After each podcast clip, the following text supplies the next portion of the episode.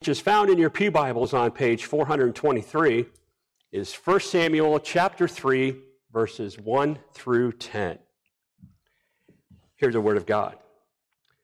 The boy Samuel ministered before the Lord under Eli. In those days, the word of the Lord was rare.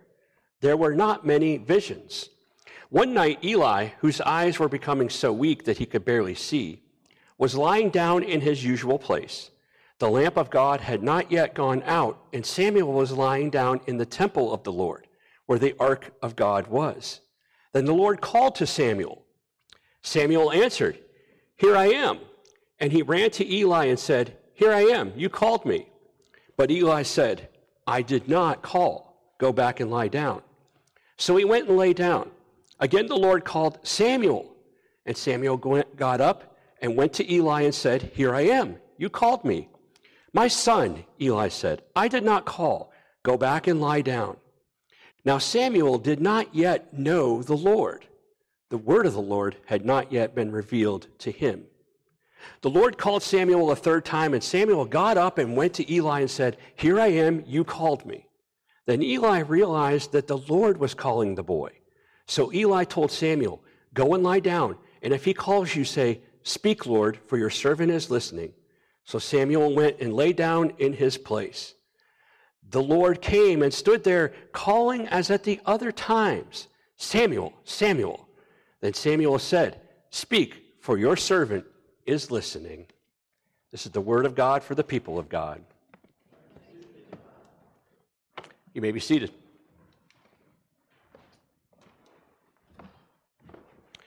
This particular passage that I read this morning is is truly one of my favorites, um, and I'll get into that shortly.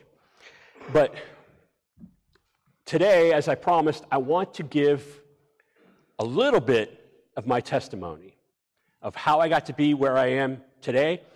The reason for that is it's, it's a little bit of a buildup for what I plan to do in July uh, in a sermon series. It's a little bit of a buildup for that.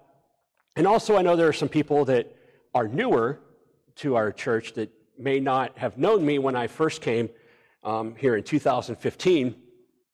So some of this could be a repeat, and for other, some of it I know is going to be brand new to, to everyone, maybe even Tanya. So um, I'm not going to tell you everything, but I'm going to pick out pointed things that happened to me in my life and how they led me to where I am right now and where I feel Lord is taking me from here. So that's why I brought this story. I just want to make it very casual, sit down. You know, Jesus, when he would teach, he would read the scripture and then he would go sit down. So I'm actually being very biblical about this. I don't know why more pastors don't sit down every day, every Sunday when they preach. But anyway, I want to start way back. Um, I remember living on a, a street called Bunker Hill.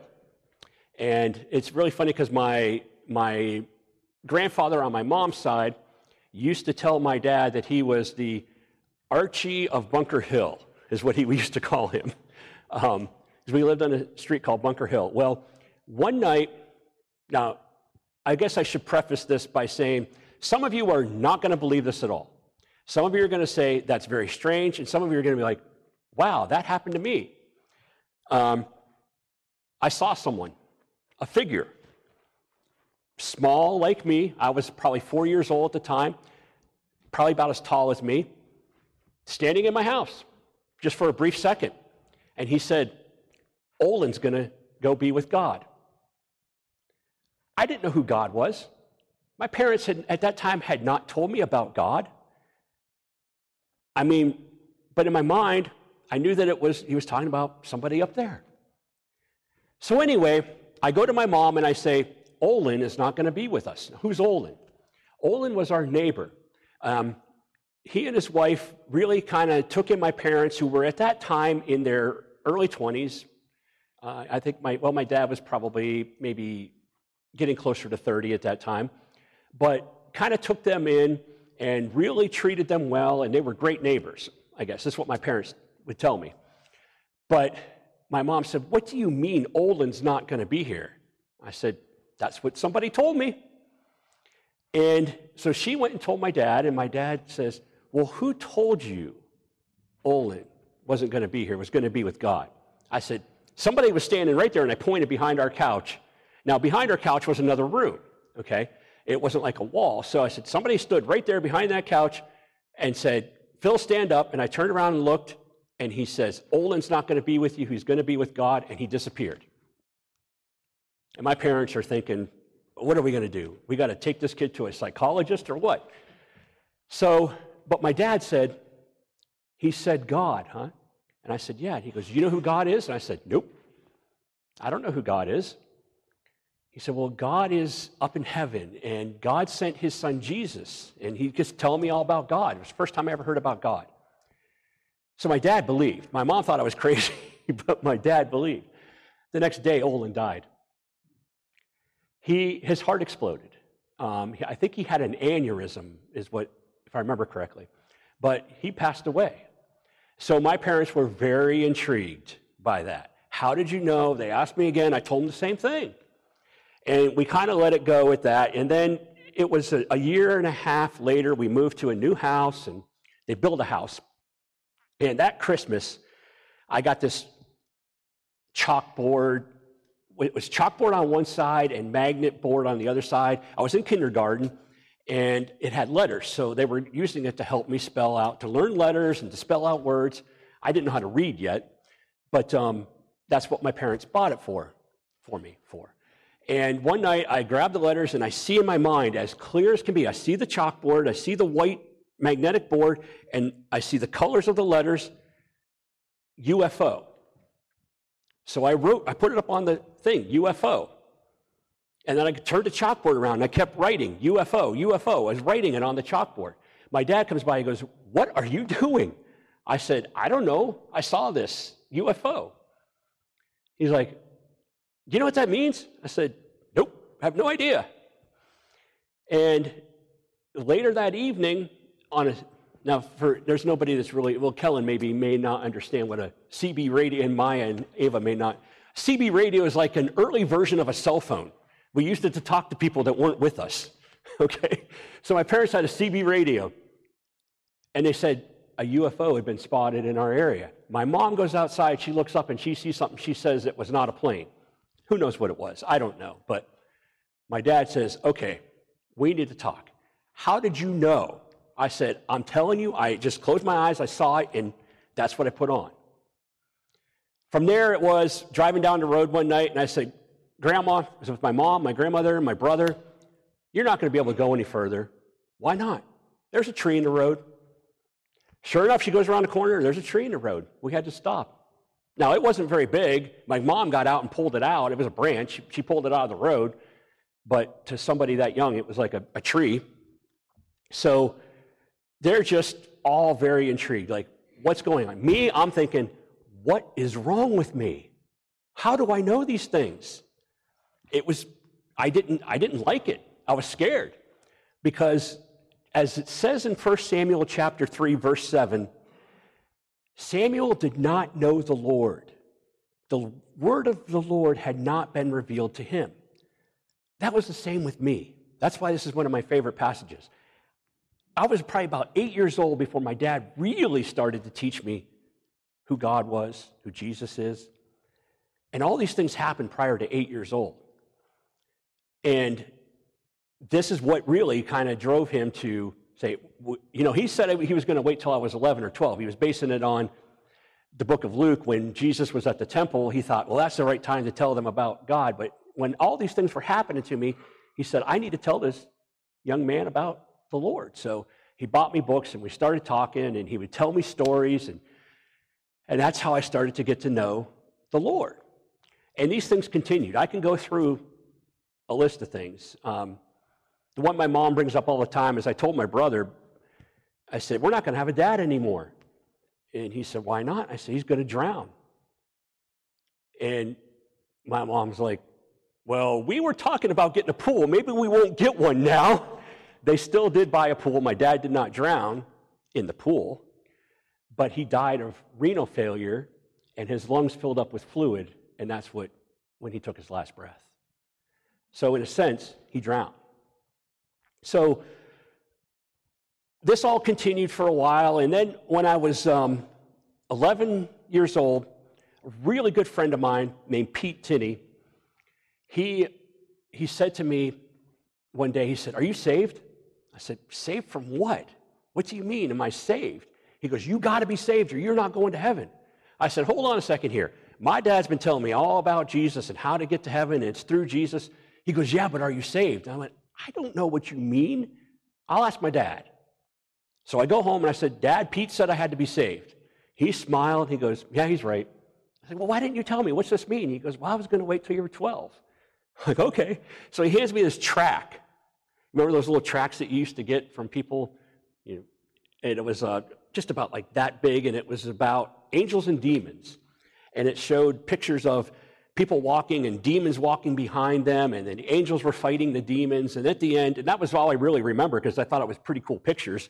But at the end, there was this prayer that you could say.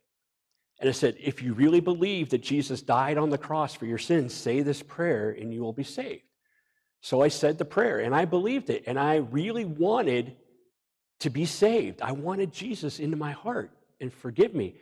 And I was thinking about things. Oh, I remember I told a lie that one time. And I remember I fought with my brother. And I'm thinking of all these things that I had done wrong. And I wanted to be saved. So that was my moment of salvation. That was not my moment of walking with God. Um, I'll spare you some of the gory details of my college years. no, I won't. I'll, actually, I'll tell you a couple things because it, it is relevant. Um, but prior to that, prior to my college years, I was about 13 or 14 years old. If you remember, if you read the book 40 on 70, in chapter 28, um, the two main characters are talking, and the main character is trying to get the secondary character, and I don't want to spoil it for anybody, so I'm not mentioning names. But he says, When I was 13 years old, I played with a Ouija board to kind of spark the conversation. That was me. At my grandmother's house, she's cleaning out a closet, and interesting thing that I never really understood at this at that time, you know, I was still having these visions, but also had these feelings like something really bad was in the area. And I walk into this one room. Anytime I walked into this room, I would immediately run through it because I did not like that room at my grandma's house. It was you had to get go through it to get to the bathroom, and I would run through it because I hated that room. Well, she had a closet in there, and she was cleaning it out one day, and she finds a Ouija board. And she said to my mom, "Hey, let the kids play with this." My mom's like, "Oh no, no, I don't know about that. That that thing scared me when I was a kid." It, it actually worked. My dad says, no, absolutely not. They're not to play with that. But we took it home and it sat there. And then my dad, for whatever reason, I, I wish he was still here so I could ask him, why did you let us play with it? He let us play with it. If you've never played with a Ouija board, don't. If you ever have, please listen to me. Okay? Well, if you've done it, you know that Sure, you can get someone on the other side that actually moves that little thing, but it moved. And it was quoting scripture, it was telling us things that were real, never predicted the future, but told us things that had happened. It was real. It was extremely evil and demonic. Extremely. And I got into it, I played with that thing for years, even went out and bought a new one and I was trying to get other people. I went to a party one night where people were playing with it, a Ouija board. And they were conjuring a spirit that called itself A Star. I don't know if they were playing around. These were kids that I went to high school with. I don't know. But um, one girl ended up committing suicide shortly after that. Now, you could say it was all kinds of other reasons that she did, but and did that contribute to it? I don't know. We'll never know. But I always wonder. They are not to be played with. They are, as it says in, the, in 40 on 70, sure, it's a toy made by a company. It's just a piece of wood. Physically, it's absolutely nothing. But it's what you are engaging, what you are in your spirit trying to conjure up, trying to do in the spiritual realm that does exist and is very real and it is we are part of it because we are body, soul, and spirit. When you take that, you can make up your own. It doesn't have to be made by Parker Brothers. You can take a piece of paper and, and write on it yes and no and put something on it and say move. If you truly want to make it move in the spirit realm, some demon will attach and move it for you. But don't do that. Because after that, I stopped having these visions. I stopped seeing things. I started having nightmares. My parents were very concerned because I would wake up screaming in the middle of the night that there were black figures in my room trying to attack me. It was awful. And it lasted until my college years. And I believe that's what led to some of the things I did in my college years that were not fit for a pastor, let's put it that way. But it was awful. I invited in the demonic into my life and shut down the Holy Spirit right away. Right away, shut him down. Now, did I shut down the Holy Spirit? No. Did the Holy Spirit say, I'm backing off? Yes, that's what happened. God backed off of me. Until I read something that said, you need, if you've ever played with the, this is the part I want you to listen to. If you've ever played with the Ouija board, speak these words I renounce my involvement in the matters of the occult, Ouija boards, psychics, mediums, anything you've ever been involved with. Say that you renounce it and you turn away from it and you want nothing to do with it ever again. And don't ever go back to it. If you've ever seen a psychic, if you've ever talked to a medium trying to find out what Aunt Bertha did 100 years ago, anything like that, renounce those sins and turn away from them. Because until you do, I often use this example. If I get a speeding ticket, and I've had them before, if I get a speeding ticket, the insurance company can say, even if I pay the fine and it's all paid for, you know, Jesus paid for our sins, right? Pay for it. The insurance company can still say, I'm dinging you because you got a speeding ticket. It's on my record. Okay? Certain things will fall off after time, but certain things that we do that are on our permanent record, they never fall off. When we do things like this, they never fall off our spiritual record until we renounce them and turn away from them. And that is so important. Even if you don't believe me, please believe that. Okay? It is so important for our spiritual lives. It will clear things up in your mind, it will bring freedom. And there's more, more to this that I don't have time to get into. And if you're interested, please let me know because I'll walk you through the steps to freedom. Because freedom is for everyone. Christ came to give us freedom. In Galatians, Paul says it is for freedom that Christ set you free.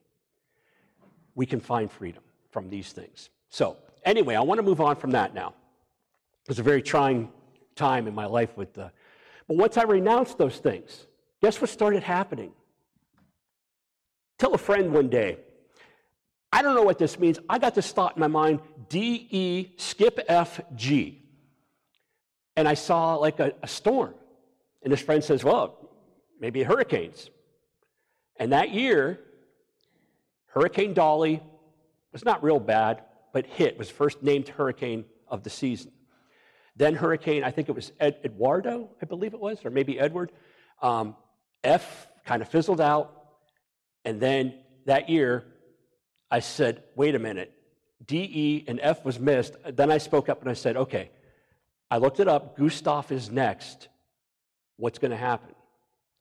Well, it just so happens that my friend Pete Tinney, that I told you about, that led me to the Lord, was moving to Texas. I think this was in 2006. It was, yeah, I'm pretty sure it was in 2006. It was after um, all the hurricanes of 2004 that caused flooding in this area, and then we had Katrina in 2005. So I think this was 2006. And he's moving to Texas on this date. And guess what? Here comes Gustav, and it's headed right for Galveston, where he's moving. I said, Pete, don't go. That hurricane's going to form and it's going to hit you. No, it's not. You're crazy. Pete moved in the day the hurricane Gustav hit. He said, How did you know that? I said, I don't know. I really didn't know. I didn't, I had no idea at all how I knew these things. I said, I don't know. I just knew it was. He goes, he was okay. He's fine. He still lives in Texas. I'm going to see him sometime later this year, hopefully. So, anyway, things start picking up again. And the whole time I'm thinking, why, God? Why are you t- telling me these things? Do you want me to pray about it? Do you want me to tell people? I had no idea until I met this one person who said to me, I had a dream about you. This was in the early 2000s. Um, if you remember back then, before Facebook, we had things called message boards. And it was very similar to Facebook. You would type in a message and people could read it and they could reply. And I met, the, I met a bunch of people on this one message board, and we all got to be really close friends. A um, couple of them I've seen in person. We're still very close friends. And um, some of them I've never met, but they're like some of my best friends. But anyway, she, she, she says, I had a dream about you. And I said, What was it? She said, I was sitting in front of my computer, and all of a sudden it said, Enemy report. And I was like, Okay. And she said, And your picture was there. And I looked around, and a bunch of demons were looking at your picture and saying, We got to go after this guy. And that scared me. Like, what do you mean? She says, I think you have the gift of prophecy. I said, Oh, well, let me tell you. Now that you put a name to it, let me tell you what happened to me in my life. And so I told her, she goes, You definitely have the gift of prophecy. And she says, Are you a seer or a hearer? And I'm like, What? A seer or a hearer? I don't know. I still, I know somewhat now what she was talking about then, but I don't really attach that kind of a label to it. But I kind of kept it to myself because um, at the time I was married, not to Tanya, and this person I was married to didn't want to hear any of that. No way, that is not biblical, that is not true. Yet when I opened up the Bible in 2000 for the very first time to start reading it, by the way, I became a pastor in 99, read the Bible all the way through for the first time in 2000. I said, God, where do I go? Start at 1 Samuel. It was clear as day. And I went to Genesis, and I kept hearing 1 Samuel. Go back to Genesis, kept hearing 1 Samuel. I think God wants me to start 1 Samuel. So I start reading, and I come across 1 Samuel 3 7. I went, oh, Samuel was being called by God at a young age. I can relate to that. So I read through the Bible and was starting to grow as a pastor, but wouldn't tell anyone. Only a handful of people would I tell the things that had happened to me in my life. First of all, I didn't think anybody was going to believe me. Secondly, I was told by someone that it wasn't biblical. But then I get to Ephesians chapter 4. For some he called to be apostles, some prophets, some evangelists, some pastors, some teachers. Wait a minute. What, is that, that's New Testament too. Apostles, prophets, evangelists, pastors, and teachers. I'm a pastor, so this must be true because they're still pastors, they're still teachers, they're still evangelists. I had never heard of apostles or prophets, but hey, it must be true. Then I get to 1 Corinthians chapter 12. And the same Spirit gives the gifts to different people. To some, He gives the gift of prophecy. There it is. To some, He gives the gift of discernment of all kinds of spirits. To some, the gift of healing. To some, the gift of miracles. And He goes on and on and on. I'm like, so there is something to this. I'm not crazy. Still didn't tell anybody until 2018. I met, I come, come to, this is actually 2017. I come into church December 2017. Nancy Hughes tells me the basement's flooded again. But don't worry, there's somebody cleaning it up. I'm like, what? Yeah, some guy just showed up, started cleaning our basement. His name's Ian Thornton. And so I talked to him, I thanked him, and um, in January of 2018, serving two churches, I was burnt out. I was ready to quit at least one of them and possibly both of them. I know nobody knows that, and I didn't do it, did I? At least not right away. But anyway, I come in here. Dolores, your mom, Debbie, and Denise, says to me, Come here, I have a message for you. I said, Okay. So I sit down in front of her. The Lord has a big plan for you, and it's coming soon. I went, I stepped back and I said, Can you say that again? And she said, The Lord has a big plan for you, and it's coming soon. And I almost started crying because I was burned out. I was like, You got to be kidding me. How? I said, Is that all the details? And she said, Yeah, that's, that's what he said. And I was like, Okay. And she goes, I wasn't sure if I should tell you. And I said, I'm glad you told me. You just really uplifted my day. I was having a bad day. This made me feel a lot better. So the next week I come in. She says, I don't know what this means, but Romans 8:25 or 8 I think it's 8:25. Anyways, what we do not have yet, we wait for it patiently. And I said, You told me last week something's coming, but wait for it. What we do not have yet, we wait for it patiently. So it's two weeks in a row. So then, later that month, I get a message on Facebook Hey, I'd like to, get, I'd like to meet you and get to know you a little bit better. It was Ian. So we get together, we meet at Denny's at 10 a.m. on a Saturday. He walks, he's late, five minutes late. I'm ready, I'm standing up, I'm ready to walk out the door, and here he comes walking up. And so he walks in, he goes, Hey, I want to, I want to know everything about you. I want to know everything about you. I'm like, I want to run away. so we sit down, we start talking. He tells me his story, which he's told us many times. I tell him my story. I start telling him little things about how I started to understand. I knew these things because I really felt like God was saying, You can talk to this man. And he said, What do you know about the gift of prophecy? I said, Absolutely nothing other than it's in 1 Corinthians 12. He said, Well, let's talk about it. So we got together more often. We talked about it. He explained it. And then I felt like, puffed my chest out, and like, I'm going to go start telling people things. Big mistake. Now, the way this gift work, it works is it's not for the individual person. None of the gifts of the Spirit are for the individual person, they are for the edification of the church. But I thought I'm going to use it to build myself up. And God put, shot it right back down as soon as I started believing that. But I don't want to get into that a whole lot today. I just wanted to bring that up to, sh- to let you know that um, that's the kind of thing that I'm going to be talking about in July so that we can understand what the gifts are. Because I want to give you an example. This is kind of what I did a real life example. If I were to walk up to you and I have a present wrapped with a bow on it, I said, Here, take this gift. You don't know what it is, know nothing about it.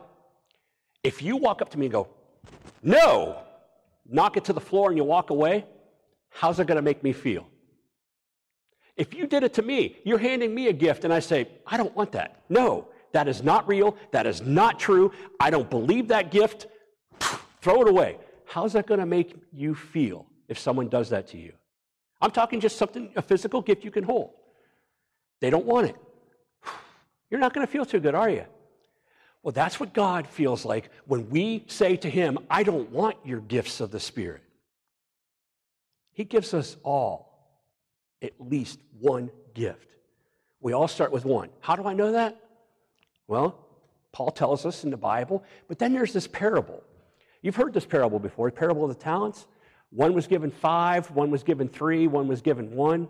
The one who had five used the five and got five more. The one who had three used the three, got three more. The one who had the one buried it and didn't want anything to do with it. What happened to that person? Big trouble for neglecting what God had given that person. Not saying they didn't get to heaven. We talked about that last week. They'll be in heaven. You'll get to heaven if you don't use your gift, if you're a believer. But why not use what God has given you? And each one of you has a gift that God has given you. Some of you know what it is, you're just afraid to talk about it. Some of you have no idea what I'm talking about. And some of you are checking your watch saying, Is it lunchtime yet? I'm almost done. Okay? How do I know that? because when God speaks to you, you start to understand when it's Him. You get to a point and that's where I am today. This is why three years ago, four years ago, I guess, four years ago, I stepped down as a pastor here because I heard God speak to me. Yes, I was overwhelmed, but I heard God say after getting to know this guy named Ian, I want him in that church. And I said, God, what if he takes Brooks Run? It's a smaller church. No offense, Brooks Run, if you're watching. He, takes, he can have the smaller church. I love these people. I want Ian in that church. So I said, Ian, do you want to be a pastor? He goes, I was going to talk to you about that. And you know the story. Ian became the pastor here. I said, God, what do I do? I want you to leave Brooks Run a year later. What? You called me to be a pastor, now you want me to leave? In that time, when I was not a pastor in the official capacity, I became a pastor. I wasn't a pastor before, I had a title called pastor. But God showed me what it means to be a pastor so that I can be your pastor now. And I've thoroughly enjoyed the last two months doing this, and I'm going to continue to do this for a long time because I know what it means now. Because he was speaking to me, I started to learn to understand his voice, know when to speak, when not to speak, know when to tell someone something, when not to tell them something. He taught me over those four years so that I could be here right now to help all of you. So, you can believe me or not believe me, and that's fine. You can be scared, you can be wondering what's more, that's fine too. There's all kinds of emotions going on, I know. But I want to say that God has a plan that He has not fully revealed yet for this church. At least He has not revealed it to me. Maybe He's revealed it to some of you. But it is good. And it is something that we're all going to look back on someday and say, You remember in 2022 when Phil sat down on that stool and told that message? And he said God had a plan? Just like four years ago when Dolores sat in that pew right there and said, God has a plan for you? He did. He still does. And he's got a plan for all of us. And it's good. Really good. It's going to blow your mind. Some of you are saying, I don't know what it is. I don't know what it is either, but if you trust not me, if you trust God, if you trust that He does have a plan, seek Him out. He will reveal what He wants to reveal to you in His time, the way He wants, and it will help. Help you understand. But we've got to go through whatever it is that's coming, and He will lead and guide us if we let Him. I will say this, I believe I can say this, that the time in 2022 is a time like no other in any of our lives. Some of you might say, well, yeah, but what about World War II? And, and what about all these other wars? And what about the, the, the, you know, the economic crisis that we've been through? The time that is coming is far different. I'm not saying greater, I'm not saying worse. It's far different than anything any of us have experienced. And we have to stick together as the body of Christ, not just us in this church, but the entire body of Christ, to know who we are, to be ready for it, and to walk in what God has given us. Because if we don't use our gifts, we'll gather in heaven someday and we'll talk about it. But if we do use our gifts, watch out, world. because God's propelling it, not us. God's propelling it, and it's going to be amazing. I don't mean to scare you. I don't mean to make you wonder, but just walk with me. Let me lead, because God's leading me now like never before. Remember, I said, I know what it means to be a pastor now. I know what it means to have the title and to do a sermon, but now I know what it truly means to be a pastor. It's a calling from God, it's a, an appointment from God, and it's one of the greatest things you can ever experience in your life. But it's not the only thing. There are many gifts that God gives that can be the greatest thing you've ever experienced in your life. And you'll be able to tell me about it, and I won't understand it because I don't have that gift. But you will know because He's touching your hearts right now. So that's part of my story. There's a lot more to it that I didn't get into, but that's what I wanted to bring up to help prepare us for what is coming. So, if anybody has any questions about that, reach out to me. Um, have any concerns about what I said? Reach out to me. As I've said before, and I'll say it time and time and time again, Acts 17 11. Memorize that verse, Acts 17 11. The Bereans were more noble, for they took the words that Paul said and they weighed them daily against the scriptures. That means to take what I say, take it back to the Word of God, take it to God, and see if I'm off my rocker or my stool, or see if I'm telling the truth. Okay? Take it to God. Don't take it from me. I'm just a messenger. I'm human. I can make mistakes. But if God said this, He'll let you know.